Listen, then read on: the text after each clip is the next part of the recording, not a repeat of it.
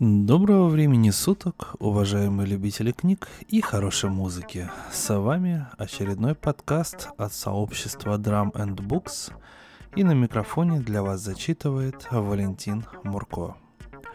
Сегодня мы заглянем в прошлый век, потому что рассказ, который сегодня будет зачитан, был написан в 1953 году за авторством Джерома Бигсби.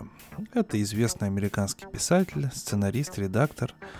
Очень долго жил, очень много творил, а, выступил автором сюжетов четырех серий «Звездного пути», а, написал очень много рассказов и ну, вообще, как бы, даже по тому рассказу, который я сейчас э, буду зачитывать, был снят один из эпизодов сериала «Сумеречная зона». Вот. И э, в нашем, ну, в нашем языке, на наш язык он переведен как «Мы живем хорошо», хотя я нашел вариант, который называется «Какая чудесная жизнь». Вот. И это довольно-таки популярный рассказ, это самый популярный рассказ Джерома Бигсби. Ну и не будем затягивать и приступим к чтению этого знаменитого произведения. Итак, Джером Бигсби «Какая чудесная жизнь». Тетя Эми сидела на крылечке и раскачивалась в кресле с высокой спинкой, обмахиваясь веером. Билл Сомс подкатил на велосипеде к дому и остановился. Потея под дневным солнцем, Билл вытащил из глубокой корзины над передним колесом здоровенную коробку с провизией и зашагал к дому. Малыш Энтони сидел на лужайке и играл с крысой. Он поймал ее в подвале, выманив на запах сыра. Самый вкусный запах самого вкусного сыра, который эта крыса когда-либо чуяла. Крыса вылезла из норы и попала в мысленный плен к Энтони, который заставил ее кувыркаться – при виде Билла Сомса крыса попробовала сбежать, но ее опередила мысль Энтони, и она шлепнулась на траву, чтобы беспомощно лежать и дрожать от ужаса. Билл Сомс быстро миновал Энтони и поднялся по ступенькам, бормоча себе под нос. Он всегда что-нибудь бормотал, когда бывал у Фремонтов, проходил мимо их дома или даже просто думал об этой семье. Так поступали и остальные жители городка – у них в головах роились всякие бессмысленные глупости, вроде дважды два четыре, четыре помножить на два восемь и так далее. Они намеренно устраивали кашу и чехарду из своих мыслей, чтобы не позволить Энтони их прочесть. В этом им помогало бормотание. Ведь если Энтони удавалось ухватить чужую мысль, он мог попытаться что-нибудь предпринять. Излечить чью-то жену от головных болей или ребенка от свинки – Принудить старую корову опять доиться или починить уборную? Конечно, у Энтони не замышлял никаких козней, но ожидать от него понимания, что хорошо, а что плохо, тоже не приходилось. И это даже когда человек вызывал у него симпатию. Симпатичному человеку он мог попытаться помочь, в меру своего разумения.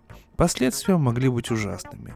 Если же человек ему не нравился, то последствия бывали еще хуже – Билл Сомс положил коробку с провизией на крыльцо и прервал свое бормотание ровно настолько, чтобы вымолвить «Тут все, что вы заказывали, мисс Эми». «Прекрасно, Уильям», — довольно отозвалась Эми Фримонт. «Что за жара сегодня?» Билл Сомс съежился от страха. В его взгляде появилась мольба. Он остервенело покрутил головой, не согласившись с утверждением покупательницы — и опять прервал свое бормотание, хотя это не входило в его планы, чтобы сказать. «О, и не говорите так, миссис Эми. Замечательная погодка. Денек что надо». Эми Фримонт встала с кресла качалки и пересекла крыльцо. Это была рослая, худая женщина с отсутствующей улыбкой на лице. Примерно год тому назад Энтони рассердился на нее, когда она обмолвилась, что не дело превращать кошку в меховой коврик. Ее он обычно слушался больше, чем остальных, на чьи слова вообще не обращал внимания, но на сей раз огрызнулся. Мысленно. Так пришел конец ясности очей Эми Фримонт и ей самой, во всяком случае в том виде, в каком к ней привыкли соседи. Тогда Пиксвилл, то есть все население в 46 душ, и облетела молва, что даже членам семьи Энтони угрожает опасность. С тех пор бдительность была удвоена. В один прекрасный день Энтони мог исправить зло, причиненное им тете Эми. Мать и отец Энтони надеялись, что это обязательно произойдет. Он подрастет и пожалеет о содеянном. Если, конечно, зло еще подлежало исправлению. Ведь тетя Эми сильно изменилась, а Энтони вообще перестал кого-либо слушаться. «Опомнитесь, Уильям», — молвила тетя Эми. «Зачем вы бормочете, как умалишенный? Энтони не причинит вам вреда, ведь он вас любит». Последние слова были произнесены громко, с целью привлечь внимание Энтони, который, устав от крысы, заставил ее пожирать саму себя. «Ведь правда, дорогой, ты хорошо относишься к мистеру Сомсу?» Энтони устремил на бокалейщика ясный взор своих влажных глазок и ничего не ответил. Билл Сомс попытался улыбнуться Энтони, и тот опять переключился на крысу. Крыса уже сожрала, то есть сживала собственный хвост – Энтони заставил ее кусать быстрее, чем она могла глотать откушенное, и трава вокруг была усеяна перепачканными кровью клочками меха. Теперь крыса пыталась вгрызться в собственное туловище. Беззвучно бормоча себе под нос и стараясь не думать ничего конкретного, Билл Сомс прошел на негнущихся ногах по тропинке, взгромоздился на велосипед и укатил. «Увидимся вечером!» — крикнула ему на прощание тетя Эми. Билл Сомс отчаянно вращал педалями, но ему хотелось сделать это вдвое быстрее, лишь бы побыстрее скрыться от Энтони и от тети Эми, которая то и дело забывала об осторожности.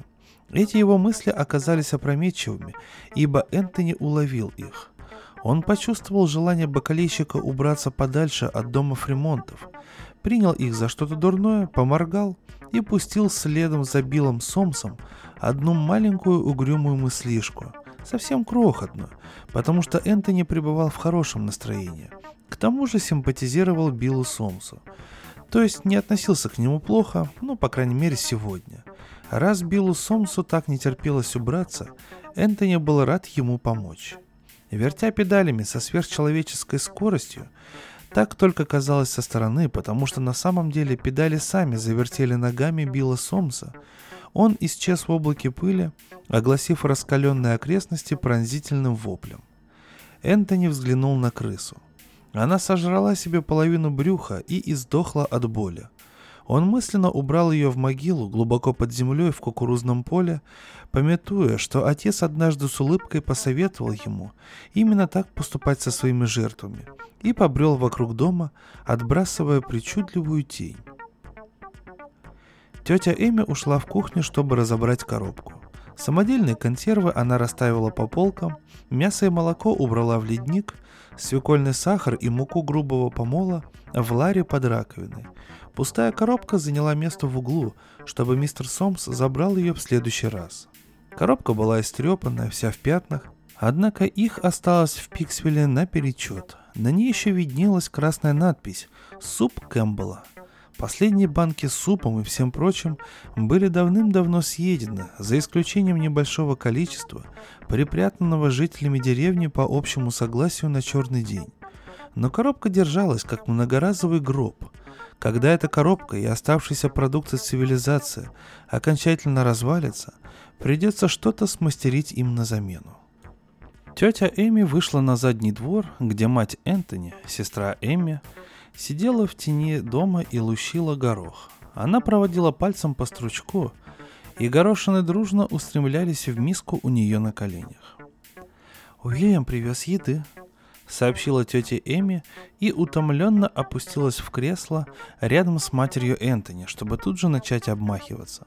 Она еще не успела состариться, но с тех пор, как Энтони всадил в нее свой мыслительный заряд, с ее телом и рассудком произошла беда — и она постоянно чувствовала себя усталой.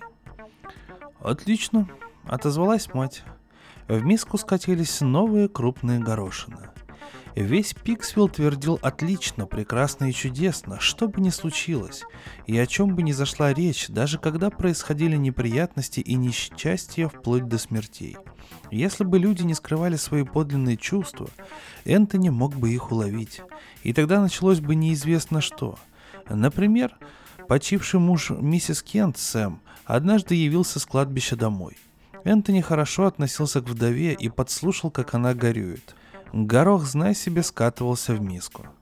«Сегодня будем смотреть телевизор», — сказала тетя Эми. «Как я рада, жду не дождусь. Что нам покажут на этот раз?» «Билл привез мясо?» — осведомилась мать. «Привез». Тетя Эми сильнее замахала веером, глядя в раскаленное небо. «Ну и жара. Вот бы Энтони сделал чуть попрохладнее. Эми!» «Ой!» В отличие от умоляющей гримасы бокалейщика, окрик сестры достиг цели. Тетя Эми в отчаянии прикрыла рот сухонькой ладошкой. «Прости, милочка». Ее голубые глаза стали шарить вокруг, но Энтони не оказалось рядом. Собственно, это ни о чем не говорило. Чтобы перехватить чужие мысли, ему не обязательно было находиться близко. Тем не менее, обычно он оставался погруженным в собственные мысли, если только кто-нибудь не привлекал его внимание. С другой стороны, некоторые вещи и явления сами собой приковывали его интерес, и никто не мог заранее сказать, какие именно. «Погода просто превосходная!» — раздельно проговорила мать. «Шлеп!» — откликнулись горошины в миске. «Вот именно!» — подхватила тетя Эми. Не день, а восторг. Ни за что не хотела бы перемены погоды.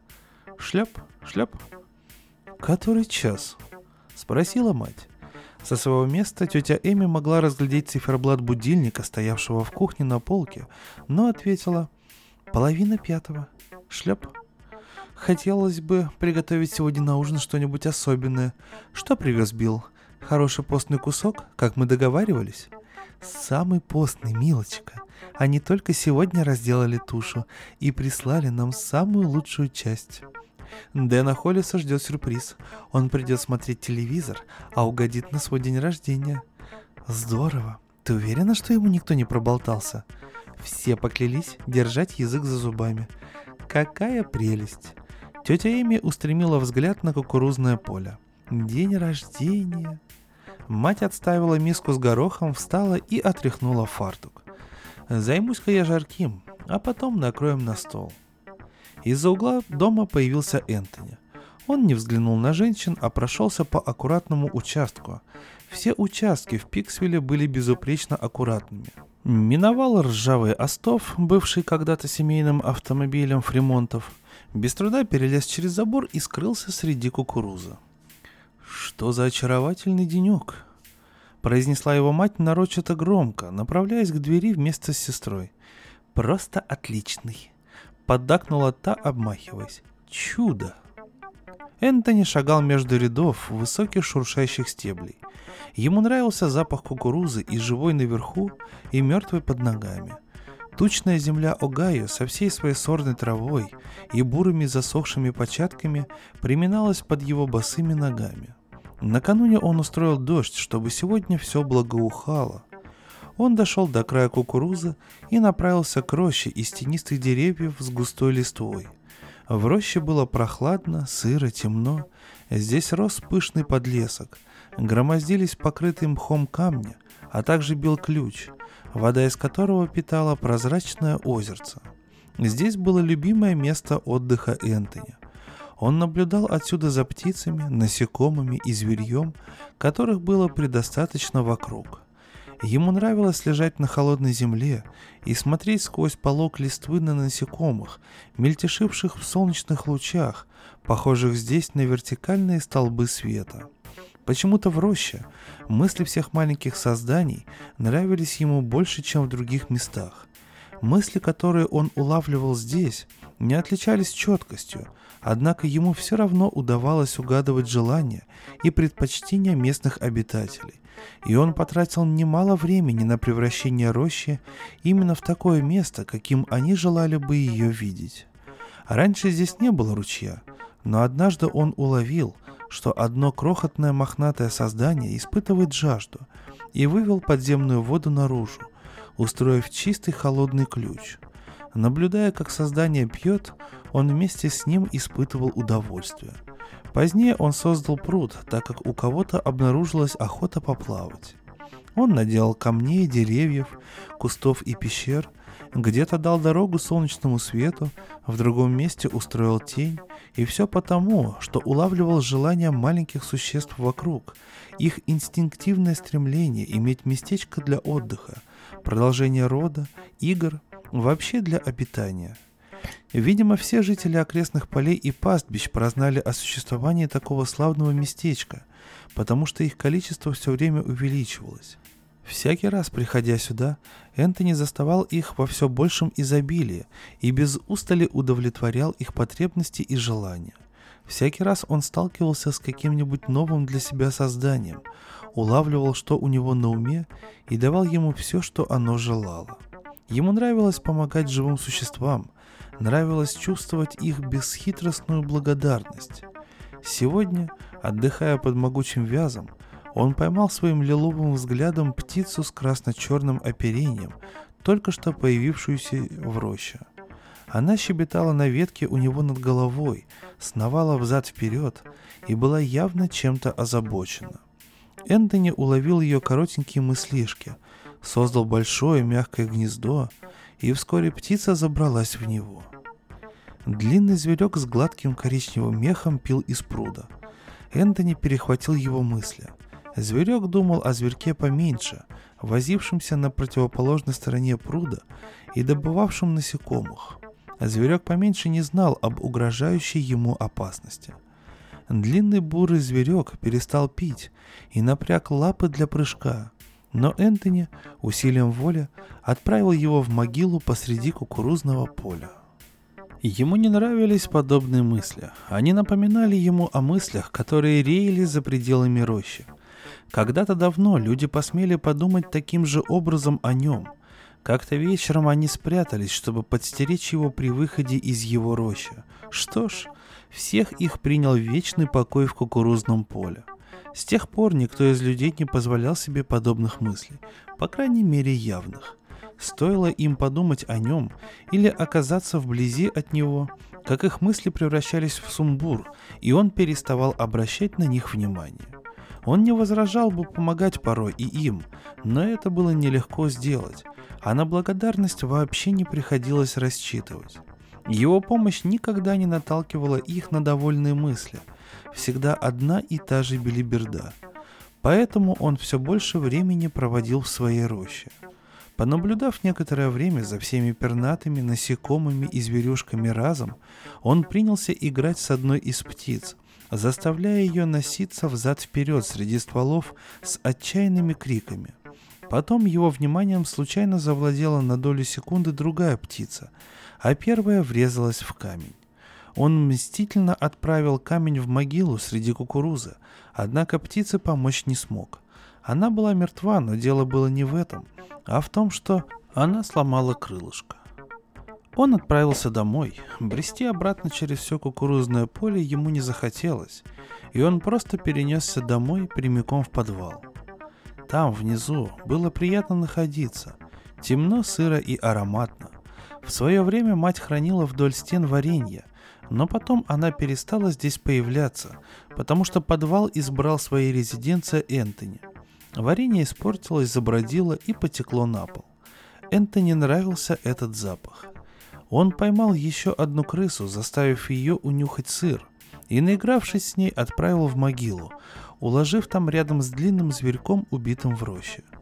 Тетя Эми ненавидела крыс, и он убивал их в больших количествах, потому что любил тетю больше всех на свете, и иногда делал то, чего она хотела.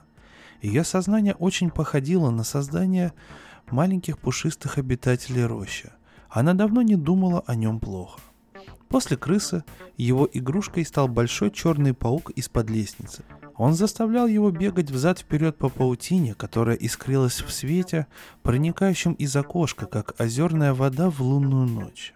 Потом он загнал в паутину стаю мух, и паук принялся обматывать их своей паутиной.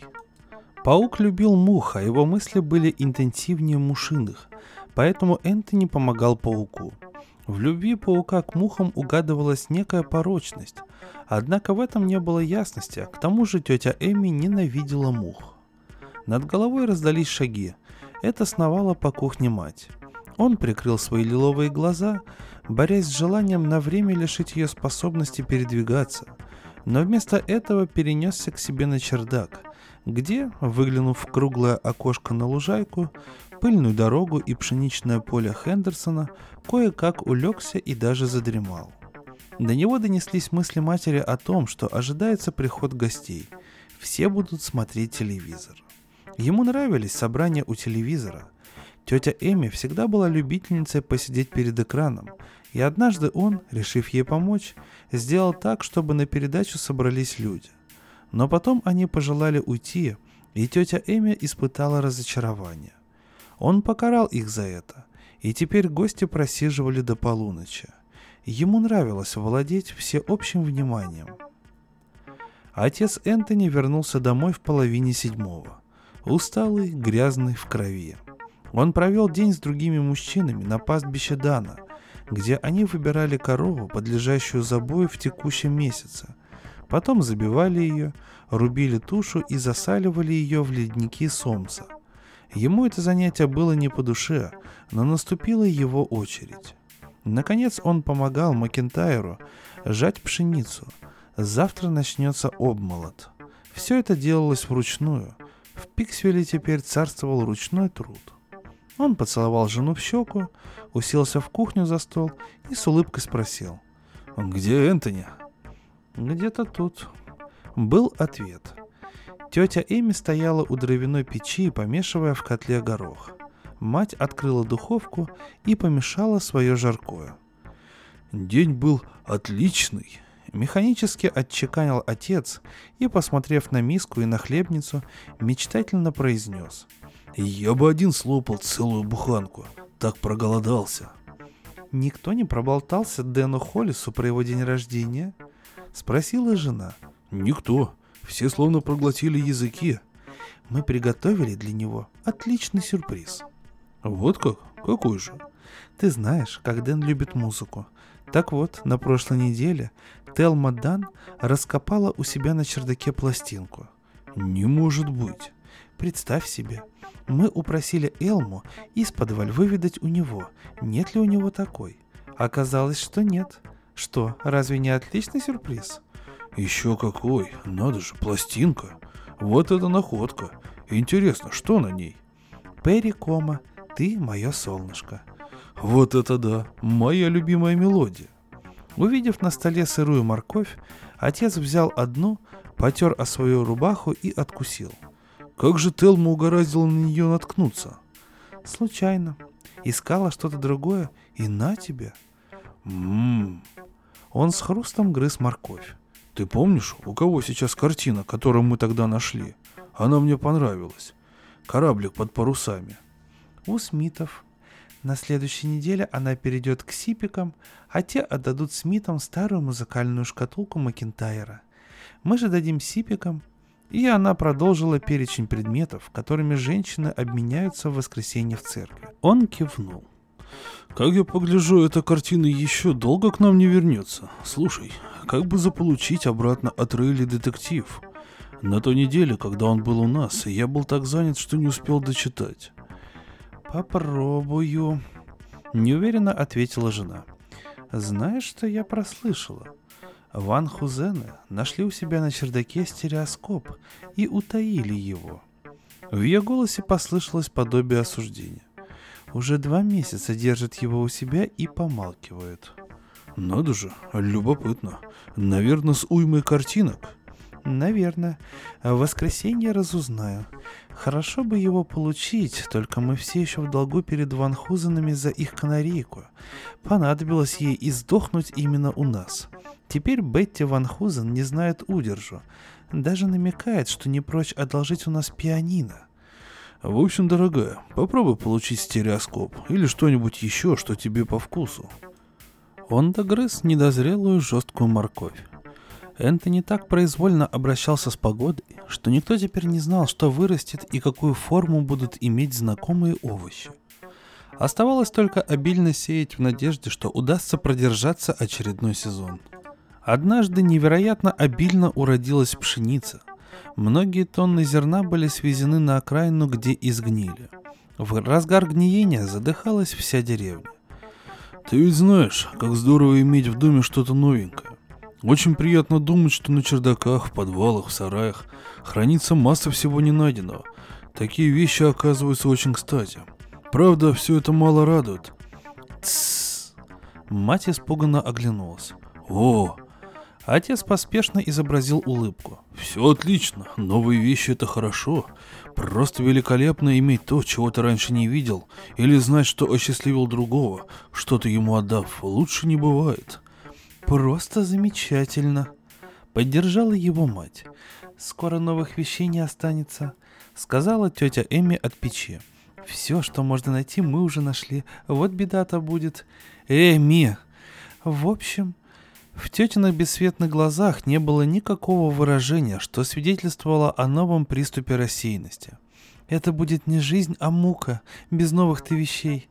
Не говори так, произнесла мать вся дрожа. Тише, Эми. Все в порядке. Заверил обеих отец нарочито громко. Прекрасный разговор. Все хорошо, дорогая. Разве ты не понимаешь? Что бы Эми ни говорила, все хорошо. Если ей что-то не нравится, это тоже хорошо. Все хорошо. Все должно быть только хорошо. Мать Энтони дрожала от ужаса. Тетя Эми побледнела, поняв, несмотря на муть в голове, всю опасность ситуации. Иногда ей бывало трудно подбирать безопасные слова. Мало ли, что может произойти. Слишком многого было лучше не произносить, даже не думать, потому что последствия речей и мыслей могли оказаться ужасными. Вдруг Энтони подслушает и решит что-то предпринять. Его действия были непредсказуемы. Все должно быть хорошо. Даже если все плохо, все равно все хорошо. Все и всегда. Ибо любая перемена могла сулить ухудшение, а то и обернуться катастрофой. Конечно, конечно, все хорошо. Пролепетала мать. Говори, что тебе вздумается, Эми. Все понимают, что тебе просто хочется вспомнить, что что-то просто хорошо, а что-то еще лучше. Тетя Эми в ужасе размешивала горох. Вот-вот, только сейчас мне не хочется разговаривать. Это просто отлично, что у меня нет настроения болтать. Пойду умоюсь. Заключил отец с усталой улыбкой. Гости стали собираться к восьми часам вечера. К этому времени мать и тетя Эми накрыли в столовой большой стол и приставили к нему два стола поменьше. Свечи горели, кресла ждали гостей. Отец разжег камин. Первыми прибыли Джон и Мэри Сипик. Джон явился в своем лучшем костюме, тщательно выбритый, с розовым лицом после целого дня, проведенного на пастбище Макентайра. Костюм был тщательно отутюжен, однако локти и края рукавов протерлись почти до дыр. Старик Макентайр конструировал ткацкий станок, пользуясь картинками в школьных учебниках, но пока что дело продвигалось туго. Макентайр был способным человеком по части обработки древесины и обращения с инструментами, однако собрать ткацкий станок без железа оказалось непросто. Макентайр был одним из тех, кто в первое время пытался заставить Энтони делать вещи, необходимые деревне, вроде одежды, консервов, медикаментов и бензина. Но это кончилось несчастьем. Макентайр винил одного себя за печальную участь всего семейства Терренсов и Джо Кинни, и изо всех сил старался искупить вину, помогая остальным. Никто с тех пор даже не пытался заставить Энтони что-то сотворить. Мэри Сипик была маленькой жизнерадостной женщиной. Она пришла в простом платье и тут же принялась помогать матери Энтони и тете Эми собирать на стол. Потом вошли Смиты и Дана, живущие по соседству друг от друга дальше по дороге, всего в нескольких ярдах от разверзшейся пустоты. Все четверо приехали в фургоне Смитов, влекомом дряхлой лошадью. После прихода Читы Рейли, обитавшей за темным пшеничным полем, началось веселье. Пэт Рейли уселся в гостиной за пианино и принялся играть, глядя в ноты с популярными песенками – он играл негромко, с наибольшей доступной ему выразительностью, однако никто ему не подпевал. Энтони любил фортепианную музыку, но ни в коем случае не пение. Он часто поднимался из подвала, спускался с чердака или просто появлялся ниоткуда и, усевшись на пианино, кивал головой, слушая мелодии из бульвара несбывшихся грез или ночи и дня. Судя по всему, он отдавал предпочтение балладам и нежным песням. Но в тот единственный раз, когда кто-то вздумал запеть, он оглянулся и совершил нечто такое, что после этого никто уже не осмеливался запеть. Позднее было сделано заключение, что звуки пианино Энтони услышал в первую очередь, еще до того, как кто-либо попытался запеть. И теперь любое вмешательство в звучание инструмента казалось ему лишним и отвлекало от любимого удовольствия. Итак, каждый телевизионный вечер начинался с игры на пианино. Где бы Энтони при этом ни находился, музыка делала его счастливым, улучшала ему настроение. Он знал, что люди собрались у телевизора и ждут его. К половине девятого пришли почти все жители городка, за исключением 17 детей и миссис Сомс, которая приглядывала за ними в здание школы на дальнем конце улицы. Пиксвиллских детей ни за что на свете не подпускали к дому Фримонтов, с тех пор, как Энтони рискнул поиграть, бедняга Фред Смит. Остальные либо забыли про него, либо слышали от взрослых, что это чрезвычайно милый гоблин, которому им, тем не менее, категорически запрещено приближаться. Дэн и Этел Холлис припозднились. Дэн вошел, ни о чем не подозревая. Пэт Рейли играл на пианино до тех пор, пока не заломили натруженные за день руки. Наконец он встал, и все сгрудились вокруг Дэна Холлиса, чтобы поздравить его с днем рождения. «Будь я не ладен», — с усмешкой проговорил Дэн. Настоящее чудо. Я ничего подобного не ожидал. Потрясающе. Все стали вручать имениннику подарки. В основном собственные изделия, а также свое имущество, которое отныне будет принадлежать ему. Джон Сипик преподнес ему брелок в виде часов, вырезанный вручную из древесины пекана. Часы Дэна сломались год тому назад, и никто в деревне не мог их починить, однако он по-прежнему носил их при себе – твердя, что это еще дедовский сплав золота и серебра. Теперь он прицепил брелок на цепочку от часов. Все со смехом признали, что Джон превзошел себя. Мэри Сипик подарила Дэну вязаный галстук, которым он тотчас заменил тот, в котором пришел. Рейли вручили ему шкатулку собственного изготовления для разных мелочей. Они не уточнили, для каких именно, и Дэн сказал, что станет хранить в ней личные драгоценности – Рейли смастерили шкатулку из ящичка для сигар, аккуратно вынув из него бумагу и выстелив дно бархатом. Снаружи она была отполирована, и Пэт покрыл ее резьбой, которая тоже заслужила похвалы. Дэн Холлис получил много других подарков, в частности трубку, пару ботиночных шнурков, булавку для галстука, пару носков, сливочную помадку и старые подтяжки. Каждый подарок он с огромным наслаждением разворачивал и цеплял на себя все, что только мог, даже подтяжки. Раскурив трубку, он заявил, что никогда так не блаженствовал, хотя это вряд ли соответствовало действительности, так как трубка еще не была обкурена. Она хранилась у Пита Маннерса без применения с тех пор, как он четыре года назад получил ее в подарок от родственника из дальних краев, не знавшего, что Пит бросил курить. Дэн с великой осторожностью набил трубку табаком. Табак представлял собой невероятную ценность. Пит Рейли по чистой случайности посадил у себя в заднем дворе немного табаку незадолго до того, как Пиксвилл постигла эта участь.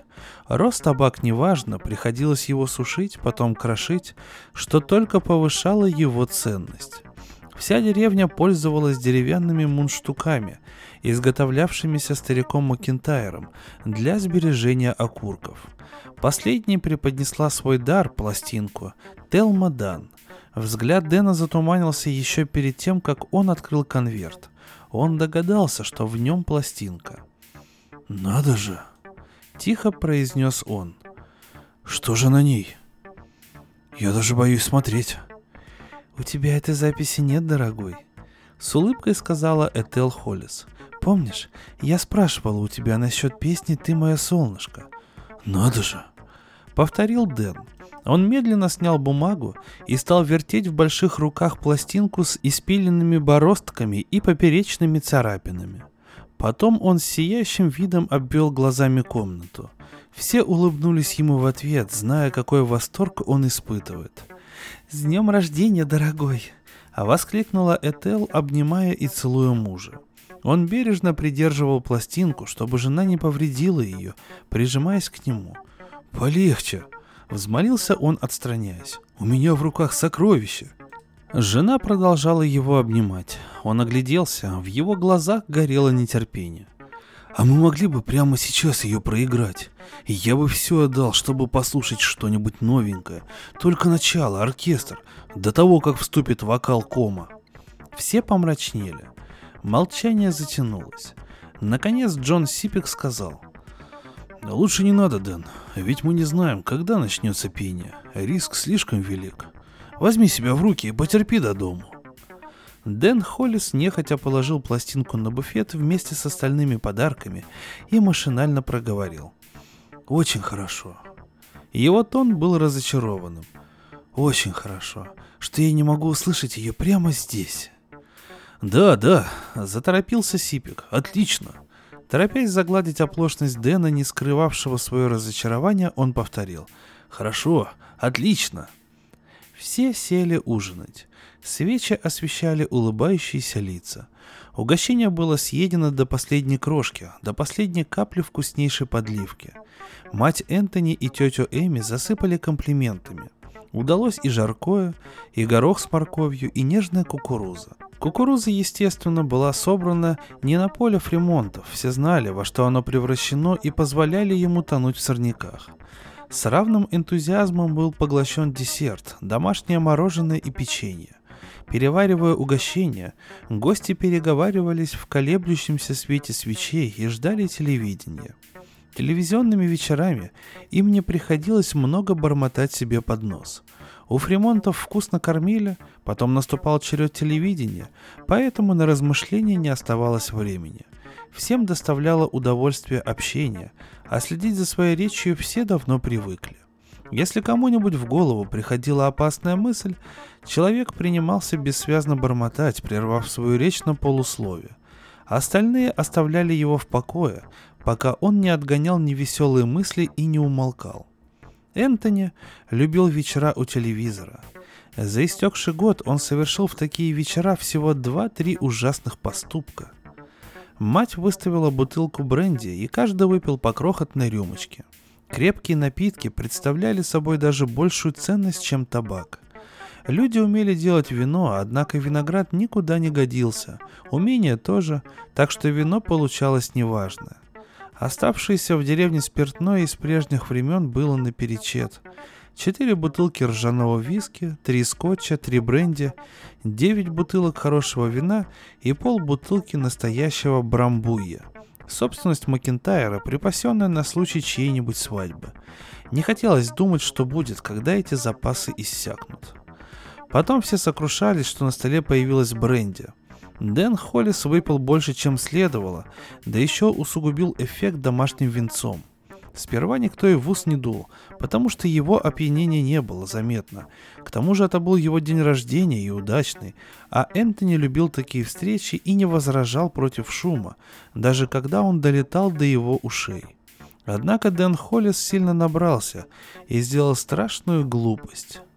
Если бы остальные гости заметили, что именно назревает, они бы вывели его на улицу и выгуливали, пока бы он не протрезвел. Первый тревожный сигнал прозвучал неожиданно. Дэн перестал смеяться посреди рассказа Телмы Дан о том, как она нашла пластинку Перри Кома, уронила ее, но подхватила, не дав разбиться, потому что никогда в жизни не двигалась с такой стремительностью. Он опять вертел в руках пластинку и вожделенно поглядывал на проигрыватель в углу. На его лице появилось дерзкое выражение. «Господи!» — воскликнул он. В комнате сразу воцарилась тишина. Было слышно, как на стене тикают дедовские ходики. Пэт Рейли наигрывал перед этим на пианино. Теперь музыка смолкла. Пальцы пианиста повисли над желтыми клавишами. Пламя свечей на обеденном столе задрожало от ветерка. Запузырилась кружевная занавеска на окне. «Играй, Пэт», — тихо сказал отец Энтони. Пэт заиграл ночь и день, на мой взгляд остался прикован к Дэну Холлису, и пальцы не всегда попадали по нужным клавишам. Дэн стоял посреди комнаты, сжимая в одной руке свою пластинку. В другой руке он стиснул рюмку с бренди. Рюмка грозила расколоться. Все смотрели на него. «Господи!» Повторил он таким тоном, словно это ругательство. Преподобный Янгер, беседовавший в дверях гостиной с матерью и тетей Эми, тоже проговорил «Господи», но то была молитва, руки священника были сложены, глаза зажмурены – Джон Сипик выступил вперед. «Послушай, Дэн, очень хорошо, что ты так говоришь. Но ты наверняка не собираешься продолжать в том же духе». Дэн сбросил со своего плеча руку Джона. «Проиграть пластинку, и то нельзя!» Громко сказал он, опустил глаза на черный диск, потом оглядел всех. «Господи, боже мой!» Он швырнул рюмку в стену. Рюмка разбилась, по обоям побежали струйки. Одна из женщин вскрикнула. «Дэн! Дэн, прекрати!» Пэт Рейли заиграл ночь и день громче, чтобы заглушить разговор. Впрочем, если Энтони их слушал, то все ухищрения были напрасны. Дэн Холлис подошел к пианино и завис над Пэтом, слегка покачиваясь. «Пэт, не играй больше этого. Лучше вот это сыграй». И он запел хрипло, негромко, жалобно. «С днем рождения тебе, с днем рождения тебе». «Дэн!» — крикнула Этел Холлис. Она хотела было подбежать к мужу, но Мэри Сипик схватила ее за руку и удержала. «Дэн!» — еще раз крикнула Этел. «Прекрати!» «Господи, умолкни ты!» Прошипела Мэри Сипик и толкнула ее к мужчинам. Кто-то закрыл ей ладонью рот и заставил стоять смирно. «С днем рождения, милый Дэнни! С днем рождения тебя!» Он посмотрел на Пэта. «Играй! Играй же, чтобы я не врал! Ты же знаешь, что я не могу петь без аккомпанемента!» Пэт Рейли дотронулся до клавиш. Зазвучал возлюбленный в медленном ритме вальса, которому отдавал предпочтение Энтони. Лицо Пэта было белым как мел, руки тряслись. Дэн Холлис смотрел на дверь, в котором стояли мать и отец Энтони. «Он ваш!» — выговорил он. Слезы бежали по его щекам, поблескивая в свете свечей. Это у вас он появился. Он закрыл глаза. Из-под век выкатились новые слезинки. Он громко запел. Ты мое солнышко, ты мое солнышко, Счастье мне даришь, грустить не даешь. В комнате появился Энтони. Пэт перестал играть, потому что застыл, как все остальные. Ветер рвал занавеску. Этел Холлис даже не смогла взвизгнуть, она лишилась чувств. «Солнце мое не кради!» Дэн поперхнулся и умолк. Его глаза расширились. Он вытянул перед собой руки. В одной блестела рюмка, в другой чернела пластинка. Он икнул и произнес «Э, «Плохой», — сказал Энтони и усилием мысли превратил Дэна Холлиса в нечто такое, чего никто и представить себе не мог, а потом отправил в глубокую могилу под кукурузным полем. Рюмка и пластинка упали на пол, но не раскололись. Энтони обвел лиловыми глазами комнату. Некоторые принялись бормотать, все как один заулыбались. Одобрительное бормотание заполнило помещение. Среди нелепых звуков раздалось два ясных выкрика. «Очень хорошо», — возвестил Джон Сипик. «Хорошо», — поддержал его с улыбкой отец Энтони. Он лучше всех остальных поднаторел в улыбчивости. «Замечательно!» «Восхитительно! Просто восхитительно!» Промямлил Пэт Рейли, у которого текло из глаз и из носу. Он снова тихонько заиграл трясущимися пальцами ночь и день. Энтони забрался на пианино. Пэт играл еще два часа. Потом гости смотрели телевизор. Для этого все собрались в гостиной, зажгли свечи и поставили перед аппаратом стулья. Экран был маленький, и видно его было не всем, но это ничего не значило. Ведь в Пиксвилле не было электричества. Все сидели смирно, пялились на зигзаги на экране и слушали разряды из динамика, понятия не имея, с чем все это едят. Так происходило всегда. «Очаровательно», — молвила тетя Эми, не сводя потухших глаз с бессмысленных вспышек. «Но мне больше нравилось, когда вокруг были города, и можно было по-настоящему...» «О да!» — оборвал ее Джон Сипик. «Чудесно! Самое лучшее представление за все время!» Он сидел на диване вместе с двумя мужчинами.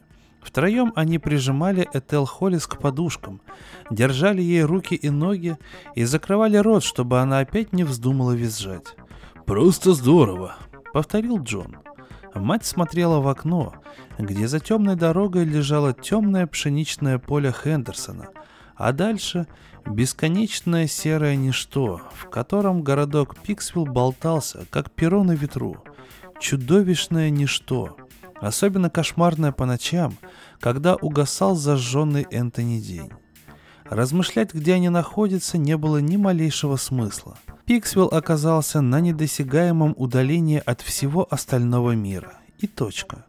Случилось это три года назад, когда Энтони вылез из материнского чрева. Старый доктор Бейтс, храни его Господь, закричал, уронил новорожденного, а потом хотел было его прикончить. Тогда Энтони захныкал и все это устроил. То ли перебросил куда-то городок, то ли уничтожил весь остальной мир. Этого никто не знал. Размышлять обо всем этом было и бесполезно, и опасно. Одно не представляло опасности – жить так, как от них требовалось, и жить так всегда, если на то будет воля Энтони. Мать вспомнила, насколько опасны такие размышления и забормотала. Все остальные тоже бормотали себе под нос.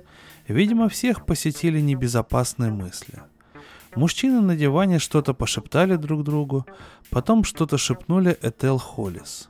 Когда они убрали руки, она присоединилась ко всеобщему клекоту. Пока Энтони выседал на телевизоре и творил на экране зигзаги, они сидели вокруг, бормотали и пялились на бессмысленное мелькание. Так прошла ночь. На утро повалил снег, сгубивший половину урожая. Но денек все равно выдался славный. У, жутковатый рассказ, честно говоря. И после его прочтения захотелось посмотреть э, серию «Сумеречной зоны», знаменитого сериала, в котором экранизировались американские фантасты. И одна из серий как раз-таки была посвящена именно этому рассказу. Э, очень атмосферное произведение получилось, и, как мне кажется, автору то есть Джерому Бигсби удалось передать весь ужас э, общества, которое окружено очень строгими рамками и никаким образом не может из них выйти. Благодарю вас за прослушивание, дорогие друзья. С вами на микрофоне был Валентин Мурко. Это был очередной подкаст от сообщества Drum Books. Спасибо за прослушивание и до новых встреч.